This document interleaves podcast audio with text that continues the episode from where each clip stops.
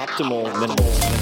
At this altitude, I can run flat out for a half mile before my hands start shaking. Can I ask you a personal question? Now would seem an appropriate time. What if I did the opposite? I'm a cybernetic organism, living tissue over metal endoskeleton.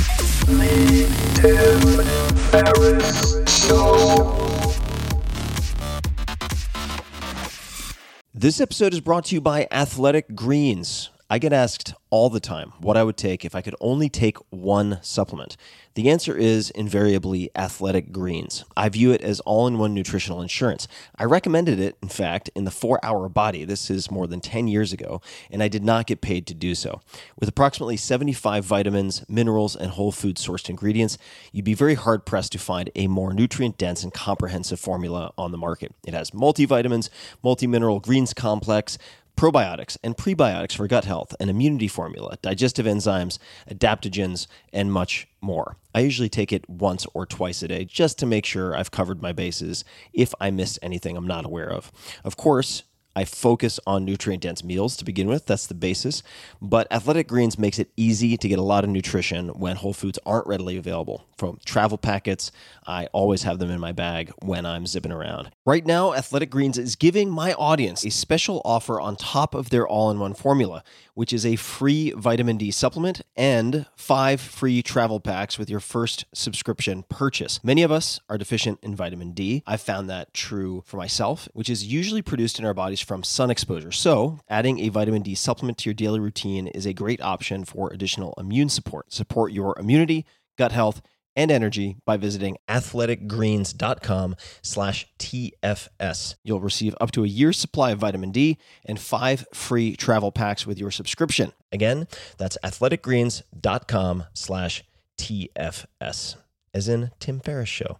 athleticgreens.com slash TFS. With LinkedIn Jobs, we tap into a network of more than a billion professionals to help you find quality professionals quickly and easily for any role you need. Marketing wizards? Found them. Software engineers? Found. That project manager I could never seem to hire? And found. LinkedIn Jobs quickly matches your roles with candidates with the right skills and experience. In fact, 86% of small businesses get a qualified candidate within 24 hours. Post your first job for free and get started at linkedin.com slash acquire. That's linkedin.com slash acquire. Terms and conditions apply.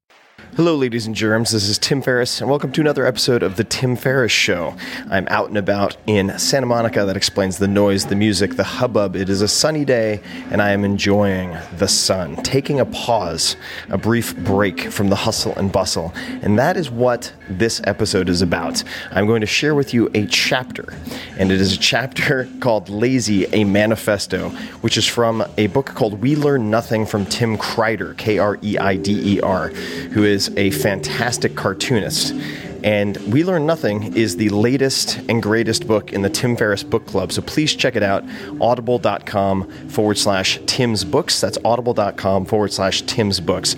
We Learn Nothing is one of the few books that has made me laugh so maniacally and so consistently in airports, in trains, planes, and automobiles that people stare at me like I'm a complete lunatic about to go postal. It is a hilarious, hilarious book, but it's more than hilarious. As Judd Apatow would say, it is heartbreaking, brutal, and hilarious. The way he puts it is Tim Kreider can do in a few pages what I need several hours of screen time and tens of millions to accomplish, and he does it better. Come to think of it, I'd rather not do a blurb. I'm beginning to feel bad about myself. But really, what Tim does is he turns his funny and brutally honest eyes to the dark truths of the human condition, asking some very big questions. What if you survive a brush with death and it doesn't change you, for instance? Why do we fall in love with people we don't even like? How do you ra- react when someone you've known for years unexpectedly changes genders? He tackles these big philosophical and existential questions in a comedic but very, very deep way reminiscent of the conversations you might have with your best friends or total strangers after many, many drinks at a bar near closing time. And I will close with a another quote. This is from Publishers Weekly, and I God, I just love this book so much. I hope you guys enjoy this taste of it and delve deeper. But this is from Publishers Weekly, and here we go. We learn nothing articulated for me more human truths than any book in recent memory. When you're done with it, it almost feels like finishing a textbook. You actually feel like you understand how things work a little better. And I will give you This chapter, which is a great morsel, so Lazy, a manifesto, talks about a lot of things reminiscent to the Four Hour Workweek, if you've read that, my first book. And I will also be putting up cartoons of Tim's as well as some other snippets and samples at 4hourworkweek.com forward slash podcast. That's 4hourworkweek.com forward slash podcast. Without further ado, here is Tim Kreider and Lazy, a manifesto. Lazy, a manifesto. If you live in America in the 21st century, you've probably had to listen to a lot of people tell you how busy they are. It's become the default response when you ask anyone how they're doing. Busy, so busy, crazy busy. It is, pretty obviously, a boast disguised as a complaint. And the stock response is a kind of congratulation. That's a good problem to have, or better than the opposite. This frantic, self congratulatory busyness is a distinctly upscale affliction. Notice it isn't generally people pulling back to back shifts in the ICU, taking care of their senescent parents, or holding down three minimum wage jobs they have to commute to by bus who need to tell you how busy they are. What those people are is not busy, but tired, exhausted, dead on their feet. It's most often said by people whose lamented busyness is purely self imposed work and obligations they've taken on voluntarily, classes and activities they've encouraged their kids to participate in.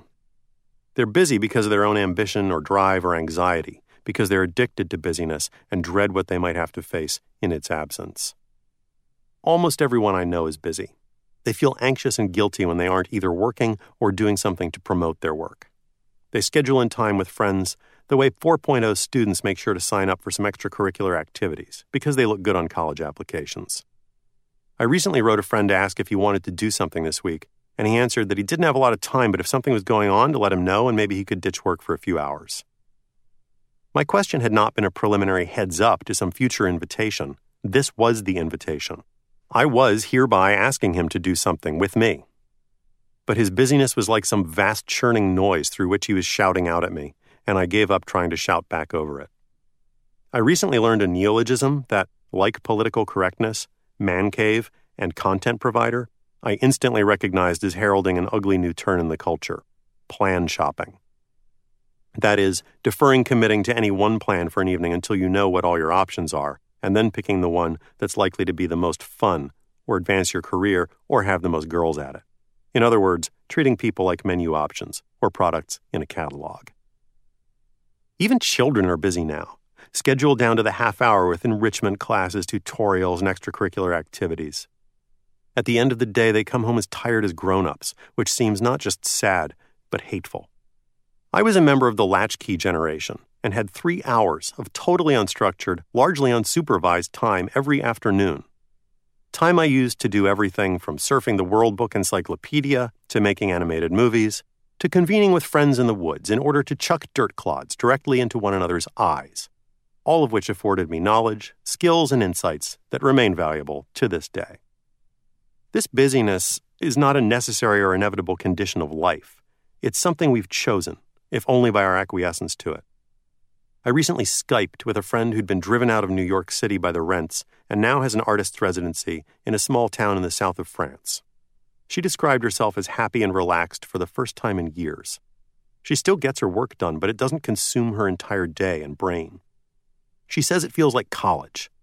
She has a circle of friends there who all go out to the cafe or watch TV together every night. She has a boyfriend again. She once ruefully summarized dating in New York Everyone's too busy and everyone thinks they can do better. What she had mistakenly assumed was her personality driven, cranky, anxious, and sad turned out to be a deformative effect of her environment, of the crushing atmospheric pressure of ambition and competitiveness. It's not as if any of us wants to live like this, any more than any one person wants to be part of a traffic jam, or stadium trampling, or the hierarchy of cruelty in high school. It's something we collectively force one another to do. It may not be a problem that's soluble through any social reform or self help regimen. Maybe it's just how things are. Ethologist Konrad Lorenz calls the rushed existence into which industrialized, commercialized man has precipitated himself and all its attendant afflictions ulcers, hypertension, neuroses, etc., and, quote, inexpedient development, unquote, or evolutionary maladaptation brought on by our ferocious interspecies competition. He likens us to birds whose alluringly long plumage has rendered them flightless, easy prey. I can't help but wonder whether all this histrionic exhaustion isn't a way of covering up the fact that most of what we do doesn't matter. I once dated a woman who interned at a magazine where she wasn't allowed to take lunch hours out lest she be urgently needed. This was an entertainment magazine whose raison d'etre had been obviated when menu buttons appeared on remotes. So it's hard to see this pretense of indispensability as anything other than a form of institutional self delusion. Based on the volume of my email correspondence and the amount of internet ephemera I am forwarded on a daily basis, I suspect that most people with office jobs are doing as little as I am. More and more people in this country no longer make or do anything tangible. If your job wasn't performed by a cat or a boa constrictor or a worm in a Tyrolean hat in a Richard Scarry book, I'm not convinced it's necessary. Yes, I know we're all very busy, but what exactly is getting done? Are all those people running late for meetings and yelling on their cell phones, stopping the spread of malaria, or developing feasible alternatives to fossil fuels, or making anything beautiful? This busyness serves as a kind of existential reassurance, a hedge against emptiness. Obviously, your life cannot possibly be silly or trivial or meaningless if you are so busy, completely booked, in demand every hour of the day. All this noise and rush and stress seem contrived to drown out or cover up some fear at the center of our lives. I know that after I've spent a whole day working or running errands or answering emails or watching movies, keeping my brain busy and distracted, as soon as I lie down to sleep, all the niggling quotidian worries and big picture questions I've successfully kept at bay come crowding into my brain like monsters swarming out of the closet the instant you turn off the nightlight. When you try to meditate, your brain suddenly comes up with a list of a thousand urgent items you should be obsessing about, rather than simply sit still. One of my correspondents suggests that what we're also afraid of is being left alone with ourselves. I'll say it. I am not busy. I am the laziest, ambitious person I know. Like most writers, I feel like a reprobate who does not deserve to live on any day that I do not write. But I also feel like four or five hours is enough to earn my stay on the planet for one more day. On the best ordinary days of my life, I write in the morning, go for a long bike ride and run errands in the afternoon, and see friends, read, or watch a movie in the evening. The very best days of my life are given over entirely to uninterrupted debauchery, but these are, alas, undependable and increasingly difficult to arrange. This, it seems to me, is a sane and pleasant pace for a day. And if you call me up and ask whether I won't maybe blow off work and check out the new American wing at the Met or ogle girls in Central Park or just drink chilled pink minty cocktails all day long, I will say, What time? But just recently, I insidiously started, because of professional obligations, to become busy. For the first time in my life, I was able to tell people with a straight face that I was too busy to do this or that thing they wanted me to do. I could see why people enjoy this complaint. It makes you feel important, sought after, and put upon.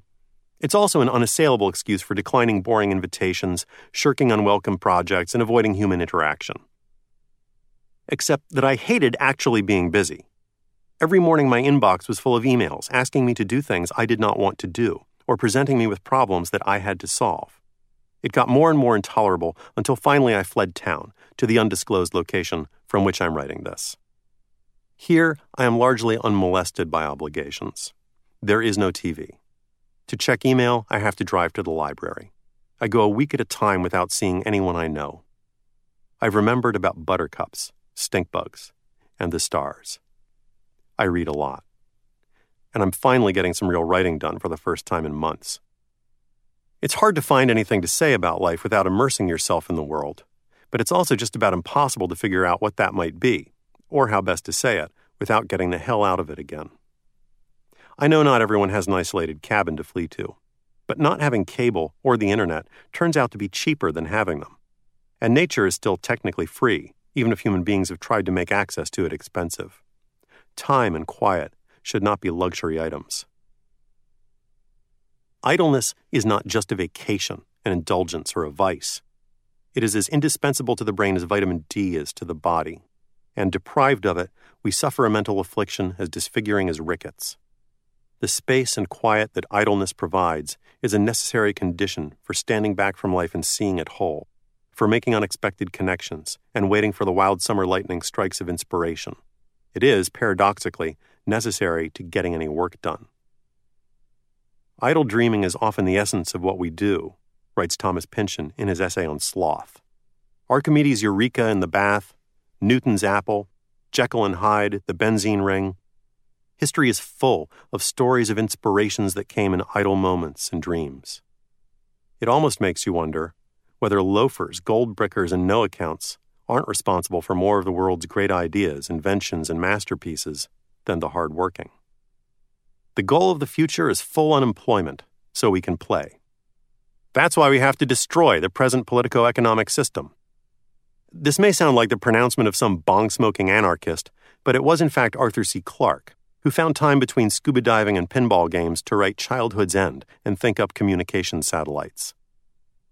Ted Rall recently wrote a column proposing that we divorce income from work, giving each citizen a guaranteed paycheck.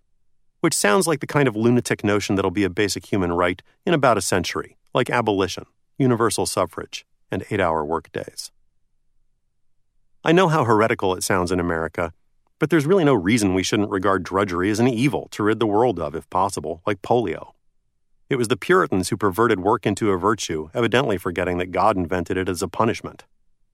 Now that the old taskmaster is out of the office, maybe we could all take a long smoke break. I suppose the world would soon slide to ruin if everyone behaved like me. But I would suggest that an ideal human life lies somewhere between my own defiant indolence and the rest of the world's endless frenetic hustle. My own life has admittedly been absurdly cushy, but my privileged position outside the hive may have given me a unique perspective on it. It's like being the designated driver at a bar. When you're not drinking, you can see drunkenness more clearly than those actually experiencing it. Unfortunately, the only advice I have to offer the busy is as unwelcome as the advice you'd give the drunk. I'm not suggesting everyone quit their jobs, just maybe take the rest of the day off. Go play some skee ball. Fuck in the middle of the afternoon. Take your daughter to a matinee. My role in life is to be a bad influence, the kid standing outside the classroom window making faces at you at your desk, urging you to just this once make some excuse and get out of there. Come outside and play. Even though my own resolute idleness has mostly been a luxury rather than a virtue, I did make a conscious decision a long time ago to choose time over money, since you can always make more money. And I've always understood that the best investment of my limited time on earth is to spend it with people I love. I suppose it's possible I'll lie on my deathbed regretting that I didn't work harder, write more, and say everything I had to say. But I think what I'll really wish is that I could have one more round of Delancey's with Nick, another long late night talk with Lauren, one last good hard laugh with Harold. Life is too short to be busy. And I'm back, folks. This is Tim. If you enjoyed that, and I hope you loved it as much as I love it, then you can get the entire book at audible.com forward slash Tim's Books. That's audible.com forward slash Tim's Books. And I fell in love with this to the extent that I reached out to Tim and his agent and we produced the audiobook together. So thrilled to shepherd it into existence for your enjoyment and your benefit. Uh, please spread the word and check it out, as well as all of my other books in the Tim Ferriss Book Club, audible.com forward slash Tim's Books. Thanks for listening. Look around. You can find cars like these on AutoTrader, like that car riding your tail. Or if you're tailgating right now, all those cars doubling as kitchens and living rooms are on AutoTrader too.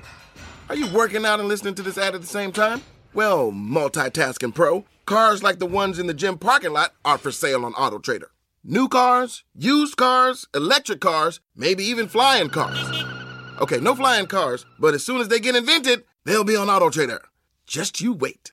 AutoTrader.